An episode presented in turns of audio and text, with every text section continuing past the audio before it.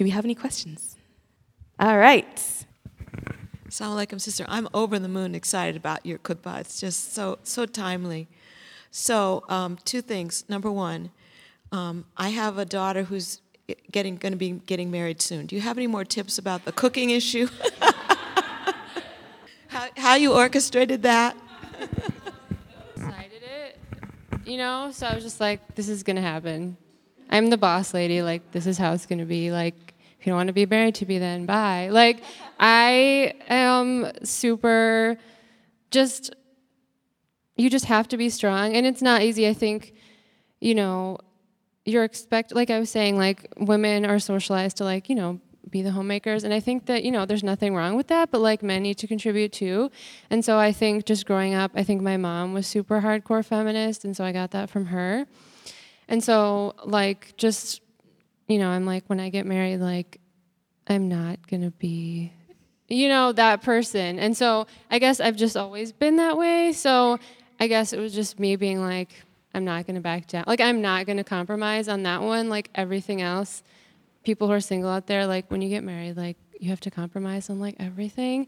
But um, the cooking thing, I was like, I'm never cooking ever. Like, never. Like, you will starve, my friend. Like, we're gonna go out to eat forever. We can't afford that. But anyway, so I just like basically just did not cook. Like straight up, I just I didn't do it. And so he f- eventually figured it out, and then he just did it, and it's the best thing ever in my whole life. Like I love I love it. I hate cooking, so it's not happening.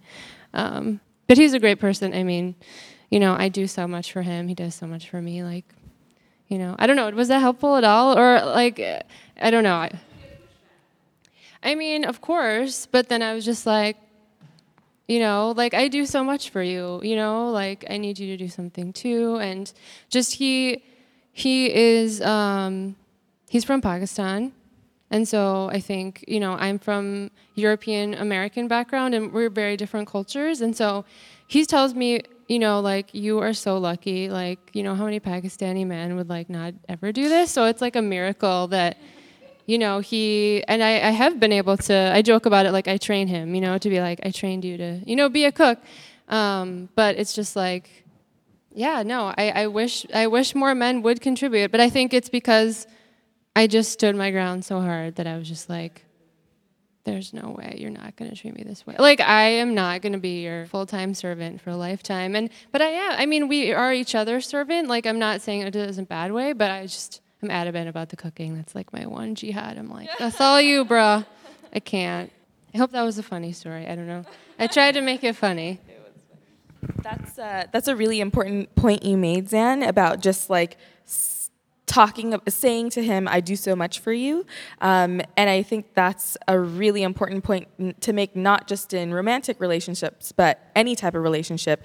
Um, I think in a lot of at least in South Asian cultures, you don't talk about what you do for people because that negates what you've done. And you don't even, in your mind, you don't even keep track of it because that negates the true intention behind it. And so it is something that I've really had to force myself because I think um, with some cultures that don't uh, don't go by those rules, um, if you don't talk about what you're doing, the other person just assumes that you're not doing anything, and um, enough time passes and then you end up you know in a really imbalanced situation and it's not entirely their fault. Um, so it is important to to really communicate like hey i'm doing this i'm doing that um, i like you know i'm doing this out of love uh, but let them know what you're doing so that um, they can keep track as well and it's not like oh you have all this free time do this for me um, and then actually uh, speaking of tips there's a book called when why men love than B word. Um, and the author actually says you're supposed to uh, you're supposed to be like, oh yeah, I'll cook for you, and then you cut up hot dogs and like and you hand it to them and then you're like do you like it and they're like they never ask you again so that's another strategy Assalamu alaikum, Ramadan Mubarak and Takbir. You were awesome. Um, I think the key was is that you stated what your preferences were at the very beginning of this relationship starting, not before before marriage. And I think that's really, really important. Um, uh, uh, something that I remember my mother saying is like, you know, you got to say and speak and talk about what you want your relationship and your marriage to be before you get married. So I think that's what you did. It was wise and you stuck to your guns. Kudos. Assalamu alaikum, Ramadan Mubarak. I'm so glad to be here because I've been working. I have been able to come, but you know, through the grace of Allah, I'm able to come during Ramadan, so I'm thankful.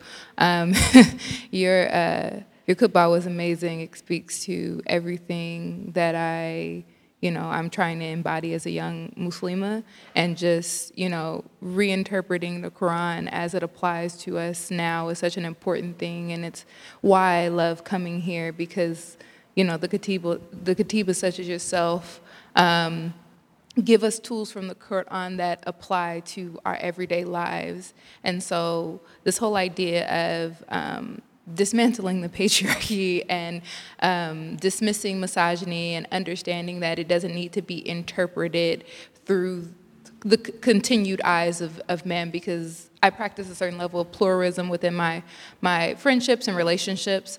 And so um, a lot of people just assume that, you know, Muslim women are, you know, we're supposed to be subservient and do these different types of things. And my dad was the first person to tell me, he was like, you don't have to do none of that.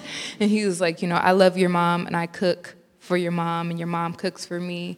And they, they made it very, you know, prevalent, you know, in their in their union and in their marriage that this was a, a 50-50 thing while there are certain things that you know that are designated to her as a woman and then designated to him as a man it's important to recognize that this is a partnership.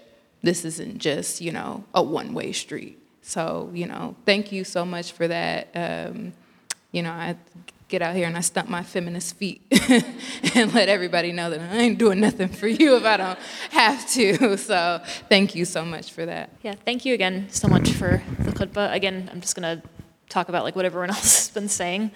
Um, I think you know I think it's great that you put that in the khutbah, um, even though it wasn't supposed to be like the main. That wasn't like the focus of your khutbah. I think it's really important because um, you know as a leader, as someone standing um, giving the khutbah, you do have an authority about you, and um, you know whether it's fair or not, people like will listen to authorities. Um, perhaps like um, you know over if they were just thinking it for themselves, they would say, "Oh no." But if they hear someone in a position of authority, or just even someone else saying it, then they're more likely to feel validated and go through with um, what they were thinking. Um, and yeah, I think that's that's good that you brought that up because again, like so with in my marriage, uh, the cooking thing, um, or even just like the any domestic tasks. Every time my husband does stuff, I feel kind of internally like, oh man, why are you letting him do that? You should be doing that. But then another part of me says, why are you saying that? Um, this is this is you know this is an equal partnership. This is you know you're both you're both humans. Um, you know you're both on you're both on equal footing. You don't have to feel guilty. Um, it's something that you've been you know, conditioned or socialized to learn, um, but you don't have to do that. Um, so, yeah, it's just kind of like unlearning, um, unlearning patriarchy, misogyny, um, decolonizing your mind, so to speak, as some people would say. Um, so, yeah, that's really important, and I thank you for bringing that up. That's a great point. I think guilt a lot of times no one is oppressing us. We are oppressing ourselves through guilt and shame. So that's a great point and i was just going to say that uh, times have changed. Young people now have grown to want to demand half and half. In the olden days there's plenty of money there's plenty of people to do other work that a wife doesn't have to do. My mother didn't have to cook. We had a cook. So this is a new life for, for the young people but I agree with you, though. Assalamu alaikum. Thank you so much for the khutbah. It was wonderful, so informative. And I would like to suggest, in terms of cooking, that you consider having your daughter put it as a part of her dowry that she's not cooking. but obviously, these are things that have to be discussed in advance. My question to you is on a different uh, topic all of the women who were so prominent in Islam, those names have kind of filtered away from us. We don't always know who they are. of course, we all know Lady Khadijah. We all know about Aisha. You mentioned someone else, and I wanted to clarify. Did you say that she was, the name, first of all, has gotten away from me, but did you say that she was so well thought of by the Prophet Muhammad that he instructed her to, was it to give khutbahs? And was it in front of men and women? So I'd like some more information on that and her name so we can all get it kind of carved and maybe tattooed on our forearms. Yeah, so um, Um Waraka is her name. And I'd heard of her before, but I didn't know much about her, you know, because even just starting this whole khutbah, I was like, what should I do it on? I'm like, women's leadership. So I'm like, I'm going to try and study every topic and then see which ones I like the most. And like, that was what I was really drawn to. And so reading about her and all this academic research, there's a lot of information about her that is, people don't agree on it, which is kind of, I don't know. Um, if you want to help me answer too, because I don't want I want to be on brand with the women's mosque. But um, our, our brand is pluralism, so just mention all the viewpoints, and then you're good. Okay. so basically, um, my understanding is that she led prayer, and it's kind of debated. The people are fighting about like the word, like because it's in another language and like it's modern day. So like, did she lead a prayer of all women? Was it her neighborhood? Was it her family? Was it her house? Was it men? Was it women? So it's like this debate over time. And here is what I had learned, and this is what I took from the research, is one section in this book, which is so good, I would recommend it. It's called um, the Ency- uh, Oxford Encyclopedia of Women in Islam. Oh my gosh, that was my favorite book in prepping for this khutbah. I can like email it to all of you because that is what I used the most for this khutbah. Like oh my gosh, it was such a wealth of information. So it's called the Oxford Encyclopedia of Women in Islam, I think. I have my reference page right here. But um, that was like the best book ever. Oh my gosh, I wish I could buy that. But I think it, I don't know if it's only available in academic libraries, which I'm like, but you can probably get it through WorldCat at your other um, local libraries. Yeah, the Oxford Encyclopedia of Islam and Women. Yes, exactly. But yes, I can email it out to people too. I can give you my card. But in this, there was like a whole chapter about her. And um, in one of the sections, they talked about how, because it's like hadith, and there's always like this debate about which hadith are, you know, valid or which ones are weak, and like who is the one who's judging that? You know, who is the one who is the tafsir interpreters? It's men. So um, basically, over time, you know, obviously, Prophet Muhammad, peace be upon him, lived such a long time ago, and information, you know, wasn't like on the internet, you know. So it was, um, you know, orally done. And so um, when it first started out, the story of Umm Waraka, it was like a strong, valid hadith. And then over time, people are like, other men are like, oh, it's weak. And then all, like, they're just trying to like disappear her story, which I'm like, this is sexism like you like ah. So that was really frustrating reading of like this chapter being like Umwaraka, people thought she like led a mixed women's prayer and it was like super valid and it was like a huge community. And then like later centuries later people were like oh that we that um, hadith is not that valid as much. You know what i mean so that's the thing is like there's you know like all scholars have like different opinions on these things. So I'm just telling you like what the research, what I was reading. But mixed mixed gender, I think is what I said. I meant to say, and I probably didn't say the right thing. So thank you. Um, just because I'm nervous.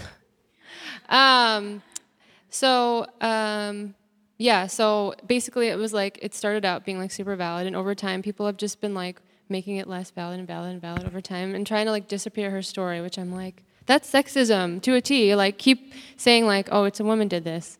Oh, a woman couldn't have done that. You know what I mean? So that's through the research I found through this book, and that was really discouraging to hear. Because people really want to be like, she never led the prayer. Like, someday, we live in the United States, 2018, someday people will be like, the Women's Mosque of America didn't exist. Like, seriously? That's what, they're, that's what happened. And it's like, literally, we're all sitting here, this existed. I'm sorry, but no, this actually did happen. So it's uh, that's what my my understanding was. I would encourage you to you know do your own research on her, but her name is Umm and I I was so I and I am not a PhD in Islamic studies, so I'm not going to sit up here and tell you that I know everything, but um, like I, I didn't bring my research with me. I was like, should I bring the original research? And I'm like, no, I don't want to get that nitpicky. But um, I it was just saying that the, the that it was a valid one. And so even I emailed this um, one of our um, religious leaders locally because he is really conservative, and I wanted to be like, I wonder what he thinks about this. But I never actually did because I would be too scared for him to be like, this is not valid, you know. so you know, I don't know. It's a great question. Like I said, I'm not an expert. So I mean, I think another great way is just to maybe you guys go do your research too and maybe somebody can give a khutbah on Umm Waraka, like the whole thing. That'd be pretty cool. But um, that was my understanding. And I'm human, so I don't have all the answers too. So this is my best effort. Stop giving disclaimers, women. Stop apologizing. You're doing great. Um, all right. Anyone else? Assalamu alaikum and Ramadan Mubarak. Um, thank you so much for your khutbah. This is like one of the best khutbah in my life, I think. And like a, every like a Quran and Hadith, especially Quran with like all these example with it, and your voice just touch in. I tend to sleep, fall in sleep very often. I just coming from our staff meeting and I fall, fall asleep twice. I didn't hear. so you can that tell a lot, right? And um, your prayers, it got me. I felt it. So I have to tell you that. I did. Um, and thank you for stealing my question. um, and about the cooking thing, I, okay, I love cooking, so I don't think I'll give it to somebody. So there are women, they actually love to cook and serve. So don't take that away from them. but I think that equal um, opportunity to um, contribute to the family, that's more important than exactly what, right? Um, but you did a good job. I think all women have to have that um, beforehand, like, okay, this is I can do and this is I cannot do. The other thing I also like, eh, as you mentioned, that you mentioned that I do for you, and in our culture and uh, how I grew up, we never say that. Um, and that's, um, I, I, as you said, like eh, we, we actually made that think other person that, yeah, it, it's not that she don't deserve much, he, she didn't do much, right? Because we don't say it. And also, it, so first time I was, I think my kids are still young, and uh, I was doing research at Children's Hospital, and one time one of the, I think one of my colleague, and they said, "Oh, I did it for you," and it like hit me. It's like what? Yeah, of course you did. Why you to? I did not say that, and I don't have no courage to say that either, right? But it bothered me days after days that, like, yeah, you did it, so why you have to tell me? But I never even speak up of that. Later on, when my kids grew up, they're saying the same thing. like, oh, I did it for you. Like, what? you are my kid. I do so much for you. So it's like a really more cultural. Uh, so um, um, I think the people like you said, like your, uh, like our moms are like that, we are like that. It's like a very, that's how it should be. So it's not actually their fault. We made them like that. So. Uh, you know what you're saying is basically that culture clash. Like it would work if there were two people who abide by that rule that you don't talk about it because then the other person is constantly paying attention and looking for what you're doing. Um, but if you're in a, a, different culture where people are responsible for communicating themselves um, and you mix those two, that's when you have some problems. Uh, anyone else? Yes? Okay, so we'll take you and then you. Hi, thanks again for your khutbah. It's really pleasant to listen to. I wanted to ask a question about critically thinking about the Quran and about our beliefs because a struggle I run into sometimes is that I want to critically think about things and like analyze things, but then I feel worried that I'll cast everything that I believe into doubt and then So like navigating the road of like discerning what feels true to you and what you inherently believe is right, and then other things that you want to think about more deeply. It's a great question. I don't know if I understood your question. I'm sorry. So, um, like, are you doubting that you believe that, like, you're critical? No, okay, sorry. That's why I'm like, what did you? Thanks for asking for clarification. No, it's totally okay. Um, so, what I'm trying to ask is how do you question some things without questioning everything? Is, I guess, another way to put it. I mean, I don't know if my question makes sense to other people, but. Um, That's like I, I grew up in a small town and I went to a shitty public school. I mean, I loved it, but the only thing I learned is critical thinking skills in my whole like from that, like if nothing else. And so I do question everything, and it does get annoying. But it's like, I mean, that's just how I've always lived my life, and I'm okay with it. But then you're like, well, what do I believe in? Is that kind of like what you're saying? But it's like, well, I don't know. That's just how I, I you know, I'm I'm okay with being like, oh, I wonder if that's really what it means, or I don't know. I'm still, I don't know if I'm still answering it or not. But so there was a woman uh, in the Prophet Muhammad, peace be upon him's time, named Um, umm Salama, um, and she actually went up to the Prophet and asked him, "How come in the Quran it mentions men all the time? It seems like God is only talking to men." And like you think about that, and she not only was she challenging the prophet, she was challenging God, and she was cha- challenging the words of God, right? Um, and the way the prophet uh, responded to her um, was that he was silent and he was waiting for an answer to come to him. He was waiting for revelation to come. Uh, and then when it did, it was that verse in Surah Ahzab that says, "For the believing men, the believing women, the you know the charitable men, charitable women," and that verse mentions men and women over and over and over in response to this woman's question and her doubting and her questioning. Um, and as we know in Islam, or during that time, um, whenever someone would ask the Prophet, peace be upon him, a question, and their question was answered through the Quran, that was God honoring them. Um, and so just think of her and think like God wants me to question because God knows that this will lead me closer to God. And so I think what you just have to do is have faith that as long as you you know start it in the name and intention of uh, of coming closer to God that yes you might go through some bumps and hills and valleys but eventually you will be led to an even closer uh, connection to God inshallah. Also like on the idea of how do you question some things without questioning other things one of the things that I find really helpful is to remember that like what's my motivation for questioning? So like you know sometimes we question just we're not actually interested in learning anything and we're just being contrary. Um, and and so those kinds of questions are generally not helpful. But when you are like questioning because you want to learn something you want to understand something there's something actually bothering you then those are questions that are actually encouraged for us to ask because ultimately islam equals peace. It's one of the primary goals of islam is to help us achieve inner peace. So anything that's disturbing our inner peace we need to question and figure out the answer to that. But if it's not disturbing our inner peace if it's um, you know something we're already happy about then we don't really need to question it. Great point. Um, because uh, a lot of times too when people feel disturbed like when they enter religious communities and they feel out of place, they blame themselves rather than recognizing that their heart is actually on the right path and what is going on around them needs to be changed and brought up.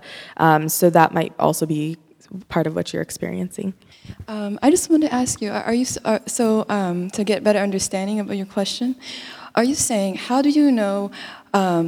How do you know which things are off off the table, if you will? Like um, maybe certain beliefs you already have, or things like that. You want to know? Are you asking how do I know if I want to just even take something off the table? Because and I just want to be firm on that, and I don't need any. Um, you know, like exploration into that versus which things do I want to put on the table and say these are things I'm willing to explore, possibly radically different beliefs. Yeah. Sorry that this turned into a Q&A with me.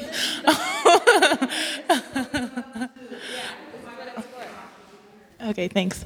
Um, but like for instance, so like if you're thinking about the Quran and questioning something that's within it and thinking about how that is like directly the word of God And so, I mean, like as you were saying, like how do you have the courage to question like something that Allah has said and that is is like you know, literally his words. And so, and then it's like if you start questioning one thing and thinking, like, okay, maybe that's not true, then do you have to think, okay, are there other things that also aren't true or other things that also don't sit right with me? And just unraveling, like, how do you believe undoubtedly, like, in an entity in God, but then wonder, if some things are not correct or some things don't speak to you. So uh, we're almost out of time, but we'll just wrap it up with a couple more. Okay? Did you want to respond? Okay. So someone over here. Assalamu alaikum. Uh, I wanted to answer that because I've been Muslim now, I think 43 years, and I read the Quran, and I still question things. And I have a lot of different Qurans, a lot of different translations. What I want to say is that sometimes you have to uh, look at the translations because we have to remember that people translated from the Arabic to the whatever language it is, and sometimes they have their prejudices when they translate. So it could be coming from a cultural experience. It could be coming from a male bias or whatever, that sort of thing. So it's, it's kind of good to go to different translations to see how these things are translated. And then, because you know, we know God is merciful and all these 99 attributes He has, so just question the translator, you know, and uh, just go to another Quran and see how they they interpret it. Because I found I found better understandings when I go to another translation. about questioning everything. Just it's it's our nature. We want to know, and so who knows what we will discover in researching things and share with other people by having that question. I remember my mother, um, a religious leader, said, you know, women should marry outside the, the religion and blah, blah, blah. And I was like, okay, cool. And my mother was like, oh, I'm not down with that at all. And I was like, what? And she was like, no, I, am not feeling that. And, and it's funny, but eventually that person changed their opinion on that slightly. So I think it's no harm for us to question anything that we think we need to question. Um, I have spoken about the loss of my daughter and me just talking to God real ugly and having to come back and apologize very sincerely because obviously God knew something I didn't know by taking my daughter. So, but at that point, I had some serious conversations with my Lord. So, I, you know, and I don't think it was held against me, right? So that's what I have to say. Thank you. You know, something I find really interesting is that when you hear something that is true, there is no question, you know? Like, for example, if you and I were out on some beautiful landscape, right? And we're just enjoying our time together. And I say, wow, look at the sun, it's setting, it's so beautiful. Are you gonna go, mm, I don't know if this is beautiful? Like, do you know what I mean? It's like when, when we hear something that is true, usually it gives us peace. Like, usually it's, you, you feel like, oh, that's good. You know, it's, it's usually when um, something might just feel a little off and you might not be able to wrap your mind around why, but you just feel that. And then um, maybe that prompts you to start asking questions, you know? I was just to say, like, um, the, uh, like how it says in the Quran, you know, like that we made you into nations and tribes so that you may know one another. Like when we have such a diversity of voices, um, you know, like your husband's from Pakistan, and you know, you're like you, you guys have to turn to the Quran and turn to Islam to find common ground because you can't say, oh, well, this is how we do it in our village or this is how we do it here. So um, I just think like I feel very blessed to like look around and get such a diversity of of voices in this discussion and in, in this group and all right and then with that we will close up uh, zan would you like to lead us in our dua request please